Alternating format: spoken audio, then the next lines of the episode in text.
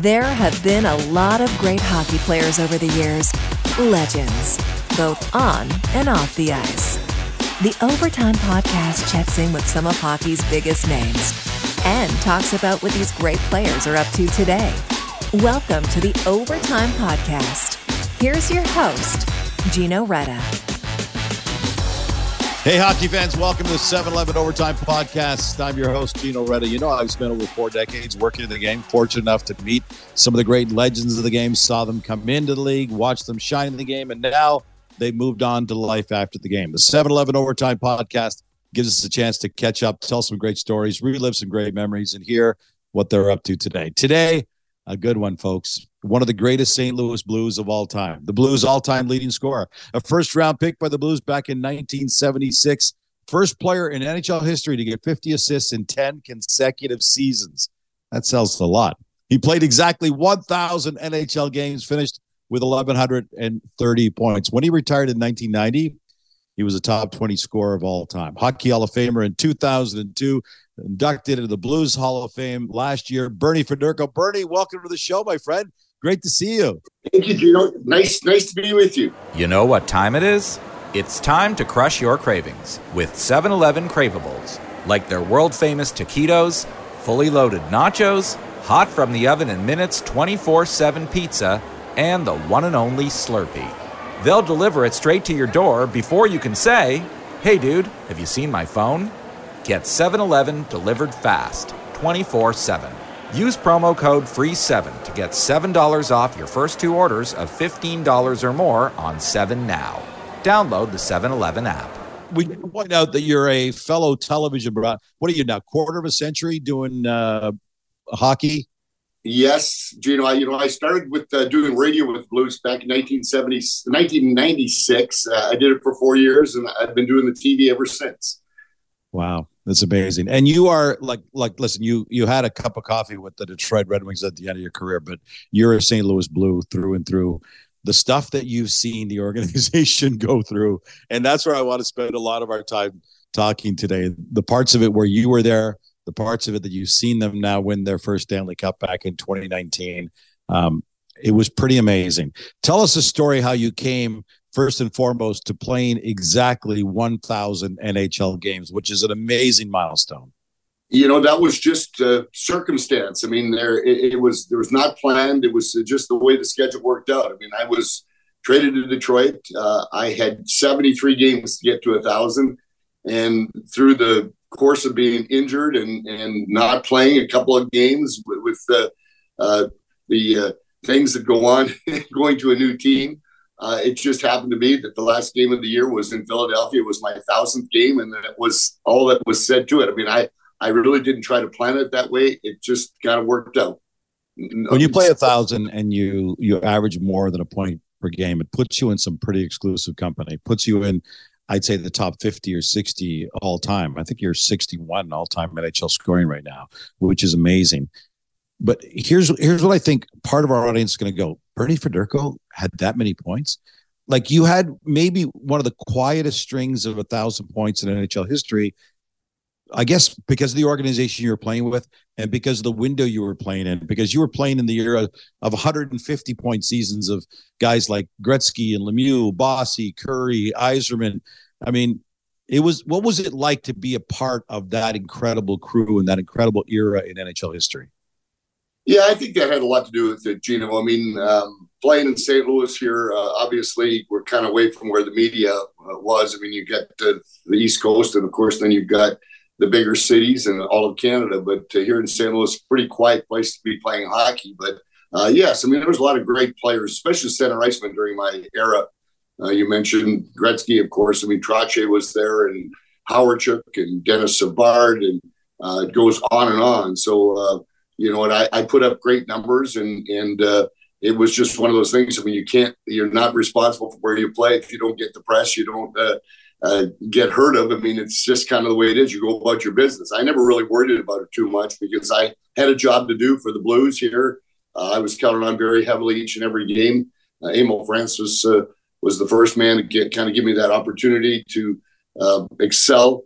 at the game I loved, and I just kind of continued to play. Whatever was going to happen was happening. It was out of my control, and I just uh, tried to do the best each and every day. I tried to win us, uh, obviously, a Stanley Cup like everybody does when they come into the league. But, uh, you know, we had some tough times. I mean, we went through uh, the Solomons I started with, the first owners. Then, of course, of course we went to Ralston Purina, and then it was Harry Ornest, and then it was Mike Shanahan. So it was a lot of ownership changes. So um, uh, we were pretty frugal as an organization. Whenever anybody kind of, we got to, uh, we needed to up some of the contracts. Uh, we let guys go, guys like Mike Liud and Joey Mullen, and it goes on and on. I mean, we uh, just wouldn't hang on to players too long. And unfortunately, because of that, we weren't able to ever get to the promised land. But uh, uh, that was just kind of the way it was back then. I mean, things have changed so much now with salary cap and all the money that's, that's out there. But in our day, it certainly wasn't there. So it was kind of a different game.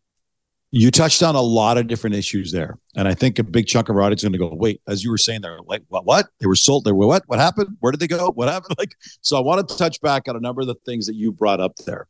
Uh, first and foremost, let me point out the fact that while the Saint Louis Blues were going through all this, you were killing it. You were crushing it. You had, I think, four hundred point seasons, including three straight one hundred point seasons, which in, in the media, yourself and myself, even today, we look at that as like, holy crap. You got one hundred points in a season. That's pretty amazing. So what you were doing on the ice was pretty amazing. And you were way before the salary cap era. And I think more importantly, and you tell me what you think of this, more importantly, you were before the salary cap basement era, where people have to now spend a certain amount of dollars. And we see a number of N H L franchises acquiring contracts today to get to that basement. But you were playing at a time, I don't know how you would describe it, maybe stingy, a little tighter financially, ownership where guys didn't want to spend the money. And you had to sit there and watch talent develop in the Blues organization only to have somebody else somewhere else say, well, if the Blues won't pay you, I'll pay you. And you had to keep watching these guys leave. What was that like for you?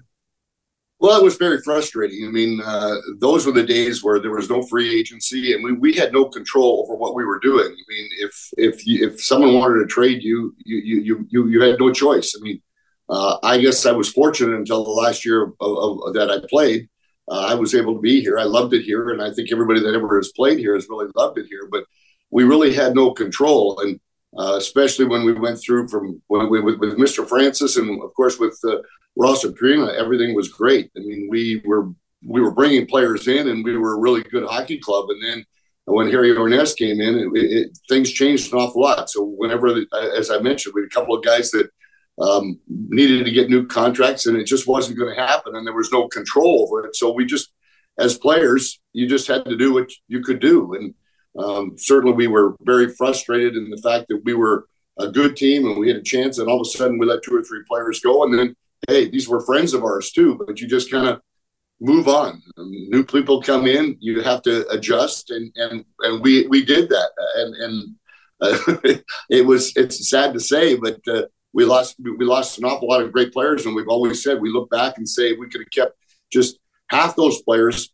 uh, we would have had a really good chance of, of maybe winning a cup, but it, it just didn't happen that way. So you, you just, as a player, uh, we had no recourse. We just kind of went with the flow. Let me take you back to the nineteen eighty-two eighty-three season. I mean, we've seen hockey fans today see what the Coyotes are going. They can't get a building. They're working in a you know university building that seats maybe four thousand fans. And we're like, oh my gosh, how does the N H L let this happen? What you guys went through in the eighty-two eighty-three year, I mean, first and foremost, you got sold three times during your career, and you were with the Blues for thirteen years. So that's amazing. Like most NHLers will go through their entire career and never see their team get sold once. You saw your club get sold three times. And it almost ended up, you're, fr- you're from Saskatchewan. You're from the province of Saskatchewan. You almost ended up playing for, I don't know, the Saskatoon Blues. Tell our audience the story of, of what you guys heard in that year, and how, as a player, you were listening to all the rumors, the reports, the speculation, and how it all how it all transpired. How you almost ended up with an organization, an N H L franchise in Saskatoon. I had to really walk a really fine line back in those days, because being uh, from Saskatchewan, I played for the Blades for Saskatoon for three years there, my junior there. So uh, when all the rumors came out, and of course now it wasn't just rumors. I mean, Uh, I, I talked to Bill Hunter. I mean, there was all kinds of things that were going on. He called. I mean, the press. Bill Hunter called. Was then longtime, big time, yeah. big money guy in the Edmonton Oilers organization. Yes, and he was trying to put together the the uh, uh, the entire uh, uh, sale for for the Blues. He, he it was he was behind the backing of bringing the Blues to Saskatchewan. So um, everything was going on, and, and of course, we were in a situation here where. Um, the people didn't want us to leave here in Saint Louis. All our fans so were on our side. And, and, of course, we had to be on their side because we play here. And yet I had the, the roots of being at home and all my family and friends uh, calling from there say, hey, you'd be great if you come to Saskatchewan. So I was kind of there. I mean, I, I at the time uh, was kind of saying, boy, um, with that, with, with Saskatoon being one hundred fifty thousand, I mean, Saint Louis, two and a half million people. Uh, is Saskatoon going to be able to support uh, an N H L franchise at the time? And I think that's kind of where I was at. And uh, so I, I, we just kind of played it day by day. And, and yes, there was where there was times that we were on the way for sure. I mean, they announced that we were going, and then uh, the, the the N H L said, "No, you're not." And so we were kind of back and forth, back and forth. And uh, as it turned out, uh, we never did make the move, and we're glad that we didn't because of. Uh, Saint Louis is a great hockey town. I, I still wish Saskatchewan could get a N H L franchise. It would be wonderful, but uh, I'm glad it's not the Saint Louis Blues because we, we still love it, love it here. And, and and now that we have a Stanley Cup here and Saint Louis too, it, it's even more special. Bernie, as a, as a broadcaster, let me just say, great job walking that tightrope there. Good job, man. You don't want to take off people back home, but no, it's been your home now for decades, so you got to. Pre- I totally get that, but. I will ask you for some honesty. Like, okay, so the team was owned by Ralston Purina. It almost ended up in Saskatoon. It ends up in the hands of Harry Ornest. Uh, for those in the hockey community, you remember Harry Ornest, a guy who I think I think it's fair to say, Bernie, he wasn't a huge fan of hockey. He was a huge fan of dollars and mm-hmm. not a huge fan of spending those dollars.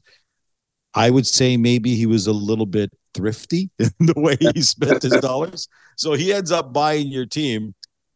Tell our audience the impact that it had when Harry Ornest was the owner of the Saint Louis Blues. I think it was only for a three-year window anyway, though, right? Yeah, it was three years. And thrifty was is a nice word to say. He was just cheap. I think that's a better way to say than thrifty, Gino. But, no, things really, really were tough. I mean, we went from... Uh, we changed to a lot of different things there. I mean, uh, it, it was a the bottom line was all that he cared about it. So when we went from uh, going from uh, flights, our flights were always the earliest flight in the morning because they were the cheapest flights. When we went to a city more than one time a year, which we did a lot in, in those days with divisional play, uh, he, he went. We went to a different hotel each time because he got introductory rates by going from hotel to hotel. Um, we. Um, our, we, he took away our pregame meal. We had to, you know, we, we were all, I mean, the N H L where you would have your, uh, you get your per diem and the uh, team would always usually take half your per diem and, and end up paying for the pregame meal. And but the players, wasn't there anybody looking out for you at this point, Bernie? Like no one, I mean, right now you can't do anything in the N H L without going through the P A. And I understand the P A is yeah. way, way stronger today than it was then. Was nobody looking out for you guys at that point at all?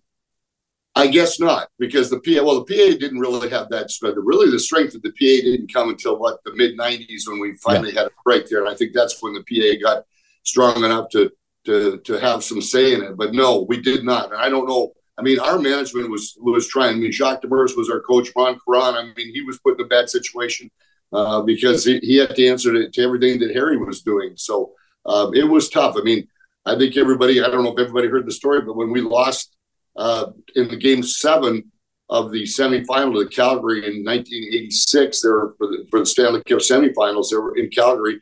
He canceled the charter while we were in Calgary, and we actually had to come home on a on a um, commercial flight. In fact, Susie Matthew was our uh, she was our everything. She was our P R director. She was our traveling secretary. She didn't have enough money on her credit for, for her credit for a credit card, so she had, she borrowed. She asked me for what for my credit card, so.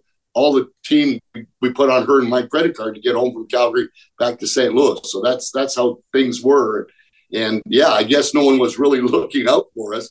Uh, and if they were, no one really came forward to help us at all. But it was – times were tough. I mean, it was uh, – we were – but we were still getting our paycheck, I guess, to look at it.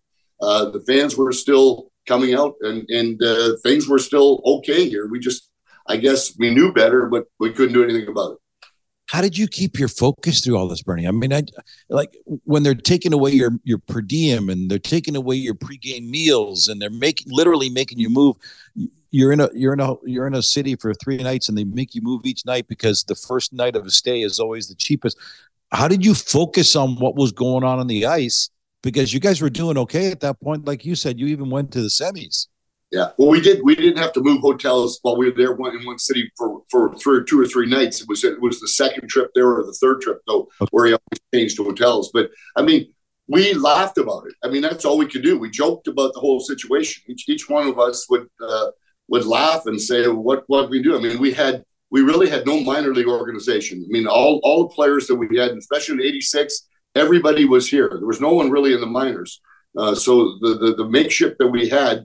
Uh, to make it all the way to the, the, the last game of, of the semifinals in, in the third round was was we we really take great pride in that, and I think we have a lot greater camaraderie, all the guys that were on that team together, because of what we had to go through. But uh, for the most part, we had to. I mean, yeah, we we, we had some intense times, but but we, we most of all had to laugh about it because it was it was so insane that there was nothing else we could do. It's amazing. It's amazing. Like I mean, as a guy who covered the league at that time, I didn't realize the kind of stuff that, that you guys were going on behind the scenes. We knew that Ornest was a joke. He and Harold Ballard were the jokes of the league about how tight they were and they didn't want to spend money on anything. But, you know, to, to know the severity of it is pretty amazing. How did you not, I mean, I understand you loved playing in Saint Louis. You loved the city. You loved your teammates there. But how did you not say, I got to get out of here? I got to figure out a way to move on to someplace else where I'm a little more appreciated for what I'm able to contribute here. I guess I could have tried to force the issue, but uh, the fact was that I was, I loved the, the situation I was in when my Barclay Plager was, I, I, Bark was one of the best guys of all time. I played for him. I loved playing for Jacques Demers, and I loved playing for Emil Francis. I mean, we came, this became home. I mean, uh, my wife and I had, uh, our three sons were born here. So when you get used to where you're at, yeah, I think frustrating going to the rink and having to work that way, but uh, we loved everything about being here in Saint Louis, and um, it was just kind of one of those things. It was, uh, how could you? I guess you could try to force the issue, but you still had no no control over that either. If you would have went in, I might have been gone in and, and and tried to force the issue, but if they didn't want to make the move or they didn't decide to make the move, you still were stuck. In fact, I I felt very comfortable. I never felt comfortable that I wasn't going to get traded until the last year.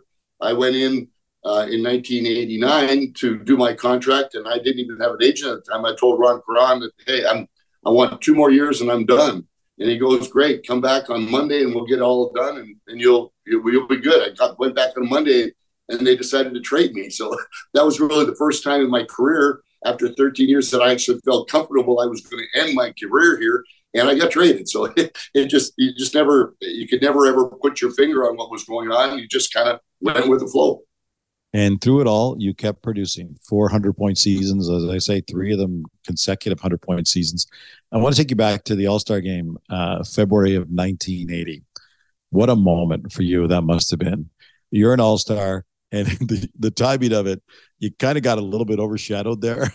Oh, yes. It was Gretzky's first, Gordie Howe's last, Esposito's playing, Guy Lafleur's playing, Brian Trottier in the game. What was that entire experience? It was so special. I mean, to be in that, just in that locker room uh, uh, was just absolutely unbelievable. To, to take the photo in the morning and all that kind of stuff. I mean, it was a, a really, I don't want to even call it a dream come true, because you really dream about being in an All-Star game like that, especially with the players that you mentioned. Uh, it, but it was it was just absolutely so, so special uh, to be able to to sit there and, and, and listen. And I that's what I did. I mean, you're a young kid. You go in the locker room and you listen. And um, the hype was there. I mean, with Gordie being in Detroit as well. And uh, there was no never a nicer man than Gordie Howe. So, I mean, just to get to meet him and, and spend a little bit of time talking to him uh, was absolutely so special. But uh Uh, that whole atmosphere, because of it was uh, because it was Detroit too, uh, and Gordie being there uh, made that much more special. But that's uh, that's a memory that I'll always have. I mean, I was nervous as as heck to to to go and be introduced onto the ice for the first time. You were afraid that you're going to fall down and slip when you uh, take the ice there. But it was it was a special moment, especially on national television. For you know, there was not a lot of T V in those those days. Hockey Night in Canada was really the only time we were on for my folks, and everybody back in Saskatchewan to see me in in a real game, especially an All-Star game, uh, was was really special for me. You know what time it is? It's time to crush your cravings with seven eleven Craveables, like their world-famous taquitos, fully loaded nachos, hot from the oven in minutes twenty-four seven pizza, and the one and only Slurpee. They'll deliver it straight to your door before you can say, "Hey dude, have you seen my phone?" Get seven eleven delivered fast, twenty-four seven. Use promo code free seven to get seven dollars off your first two orders of fifteen dollars or more on seven now. Download the seven eleven app. The Overtime Podcast is proud to partner with Athletes Care, the preferred sports medicine clinic for legends in hockey and all other sports. Athletes Care is proud to be celebrating our twenty-fifth year offering sports medicine services in downtown Toronto. In addition to physiotherapy, our service offerings include massage therapy, chiropractic care, medical acupuncture, orthotics, and orthopedic bracing. The Athletes Care team consists of the best sports medicine doctors and specialists that have been responsible for the treatment of athletes at the highest levels of competition, including athletes from the Olympics, the N H L, N B A, and Major League Baseball. When you need rehab for a new or chronic injury or pain, go to where the best go. Athletes Care Sports Medicine Clinics, with twenty-four locations in the Greater Toronto Area and Ottawa. It's always cool to be able to share moments like that with our family, and I'm sure you got to share that parts of that with your family.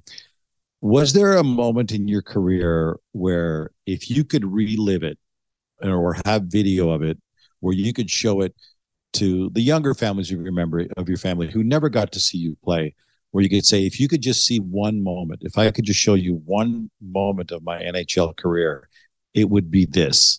What would you want to share with your family with that? Oh boy, that's that's really a tough question. Well, maybe there's a couple of things like that. You know what? I, I you know what? I, I don't know if there's any moments where I where I look at. I mean, uh, I I I I've had so many special moments. I mean, just getting the opportunity to play in the in the, in, in the N H L was probably the, the greatest thing. I, I wish my folks and my family could have been in the building, like all the kids have their parents and their uh, you know families come their first N H L game. I think that's kind of where you say, wow, this this is, I, I finally made it. And for everybody to be there at that moment, I, I think would be really, really special. I think that the things have changed so so much now. It's so nice to have the parents and the families at the draft when when, when you get drafted. And, and it, it's a moment that, that you worked for so hard. And they, as families, have, have, have parents have, have probably spent so much money and, and tried so hard to, to help you get to the, the spot you wanted to do. I think those would be the moments that would be the most special. But I mean, I, I think that when I look back, um, you know, I, I my folks came and spent some time here. My in-laws were the same way, but I, I think the, the the greatest moment was having them all at the Hockey Hall of Fame. Uh, they were all there together, and and they were, everybody, all my folks and my in-laws were alive and everything. Uh, to be there, to have my family, I think that was probably the most special moment that that I had with everybody together. But I would have loved to have seen them, you know, and with the crowd here in, in Saint Louis scoring uh, the third goal of a hat trick, or when I got my thousand point or three hundred goals, you know, the milestone uh, things, if they all could have been there, I think that would have been really, really special. But uh, I never experienced the Stanley Cup uh, other than watching the Blues win it back in uh, two thousand nineteen. But I, I think if there would have been that moment, that would have been the most special moment of it all. So two thousand, you're talking about two thousand two when you got inducted into the Hockey Hall yes. of Fame. Yes. Well, you got an opportunity to share with your family. I mean, obviously, an incredible career pinnacle moment. The thousand, playing your first game, getting drafted, um, playing your one thousandth game, getting your one thousandth point, you know, retiring. All those are incredible moments. But then you get to share at the Hockey Hall of Fame with your family. What was it like when you got the call? Because it was a while coming. What was it like when you got the call that you were now going to be inducted to the Hockey Hall of Fame? Uh, it was very uh, humbling and surprising. Um, it, it, it was, I, it caught me off guard uh, because they used to call uh, from, from what I, I mean, they used to have all, it was always done kind of in September. And then they had started doing it in June, and I had no idea that that was happening. I was out in the golf course, to be honest with you, and I got a call from from Kelly Massey um, that uh, Jim Gregory wanted to talk to me. And uh, it was kind of one of those that uh, I got on the phone. I thought, because I was doing the T V work back then, I thought they were wanting to do something uh, for me to do something on T V or something for them and stuff. When I, it was it was shocking. It was uh, I was speechless. I was uh, beyond words, and it was one of the those those moments when I called my wife. She thought I was having a heart attack or or what it was. It was one of those things that you just. Um, You, I guess you can't even dream about it. It just, it happens. I mean, people have talked about it all the time. Are you ever going to go in, or is this going to happen? So you don't even think about it anymore. It, it, it had been by eight or ten years or whatever it was since I retired. And then all of a sudden when it came, it was, it was a very special moment. It was, it was very gratifying, to say the least. But you're, you're, you're in the top seventy. I think at last time I checked, you're number sixty-one all-time scoring list. I mean, Bernie, you're you're one of the greatest players of all time in N H L history. Does that ever settle into you to to think of the stuff that you've accomplished? Uh, yeah, I think it does. I mean, it, it, you don't think about it yourself. It's when people bring it up, when people talk about it. Uh, I, I'm very fortunate here in Saint Louis because I've been here for so long that uh, I, I've got uh, um, so many people around me all the time that that that uh, I, I guess are, are are such big hockey fans, and uh, I think they remind me of those things uh, each and every day, and every time I'm with them. So um, you know what? You play the game to have fun. You play the game uh, because you you love what you're doing, and you play the game to try to win a Stanley Cup. I mean, that's kind of where where where I was at, and uh, the, the all the personal stuff that that happens along the way. Um, is, is, is very gratifying. And uh, I guess I always will, will look at it that way, but I'm very proud of what I've been able to accomplish. And, uh, but it's kind of not, not, not what you, it's not for what you do. It's for what everybody else thinks. And, and I think that's kind of where you're at. And, and uh, I think that each and every, I mean, when you look at what Wayne Gretzky's done, when you, when you look at the, the, the numbers that he's put up, it's just astronomical. And what I've done is, is, is yes, a lot. But when you, when you compare yourself to someone, somebody like Wayne, uh, you say, okay, well, isn't that great an accomplishment? It's kind of one of those yeah, things. Nobody can compare themselves to Wayne, Bernie. Let's be no, honest. That's exactly it. You can't. I mean, but it's, it, I, I'm very, I'm very proud of what I was able to accomplish. And uh, I look back at all the great times that I had, and, and it's been a very rewarding life that I've had, uh, especially with the game of hockey. Shortly after your induction to the Hockey Hall of Fame in, in uh, two thousand two, the Saint Louis Blues did something very special for you outside uh, the Enterprise Center. Tell our audience what they did for you and what that was like when you found out about that.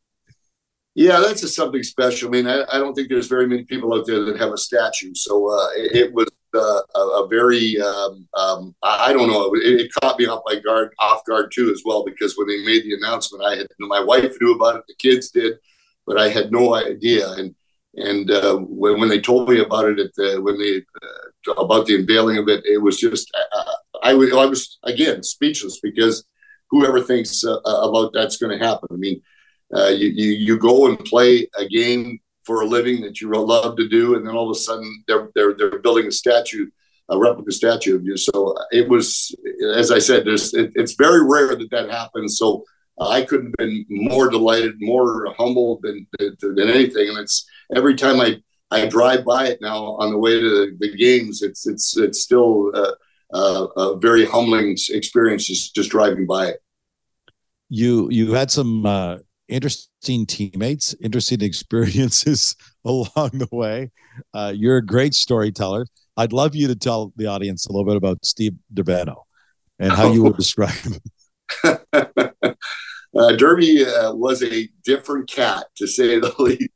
Uh, I, I, you know what? He was one of those great teammates. So Derby would do everything and anything for you, and and he was one of those guys. I mean, the, the best story about it is him was in. Uh, in New York at Madison Square Garden when uh, we had a brawl at the end of a game, and he actually got tossed from the game, and he went to the uh, where where we go off, was, which is still there, the Zamboni entrance, and he pulled his pants down and mooned the crowd at, at Madison Square Garden. I mean, whoever even would think about that coming to their head, but uh, Derby did it. And it's one of those moments where we looked into the corner of the building and said, what is he doing? And no, he can't be doing it. And he did it. So, uh, but Derby was a special guy. And uh, he was, I don't know if I would have had to play against him. I would have liked it too much, but uh, having him on our team was, was pretty special for us.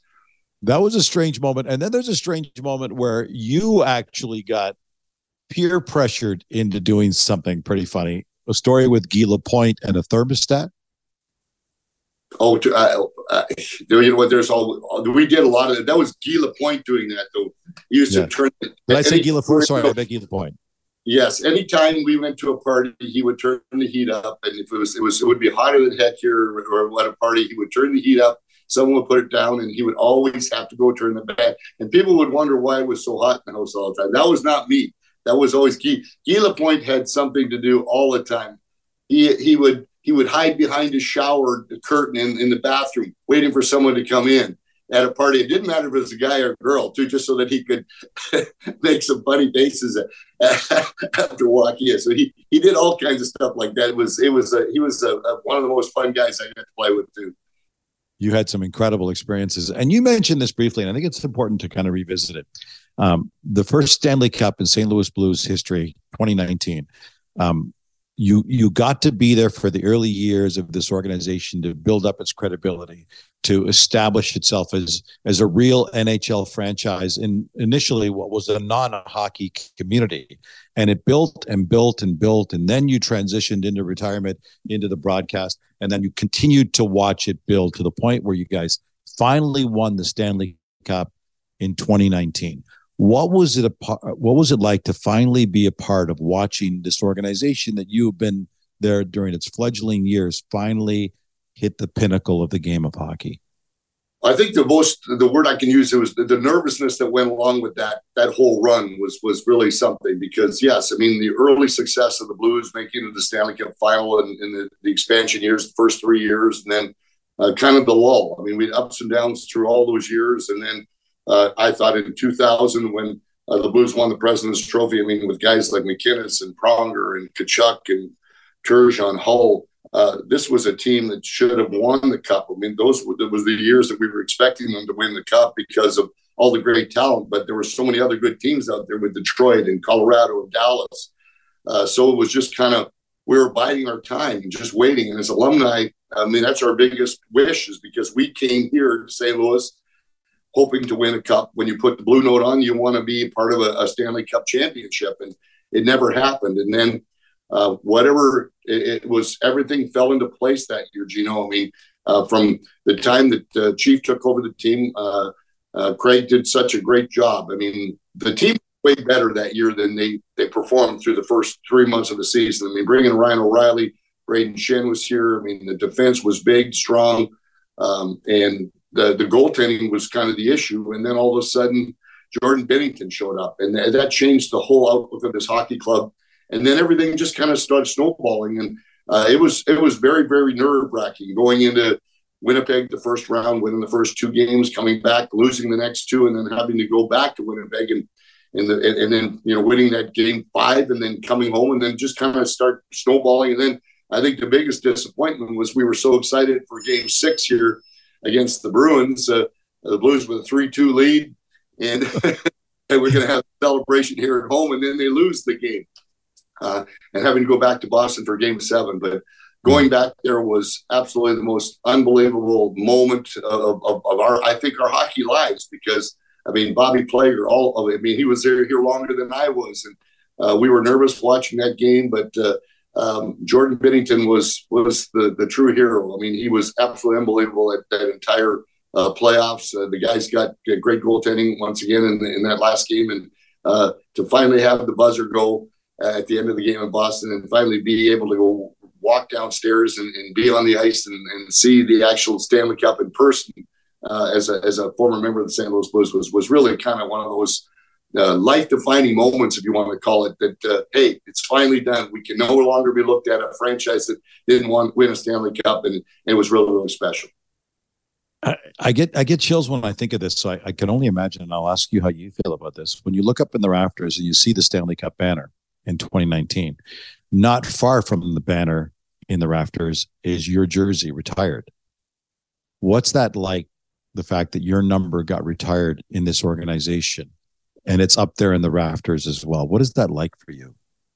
I think that's probably the the the the, the ultimate uh, um, compliment, if you want to call it, to, to have that happen, that no one else could wear your, the, the number that you wore out in the ice. And uh, I think I'm very proud of the fact that uh, the other guys that that that I that I, I knew and and and and and loved and played with and and and have now been a part of their lives too. And and guys like Barclay Plager and of course Brian Sutter and Bob Gassoff and Bobby Plager and, and it goes on and on with and Al MacInnis and, and and with Brett Hull and Pronger.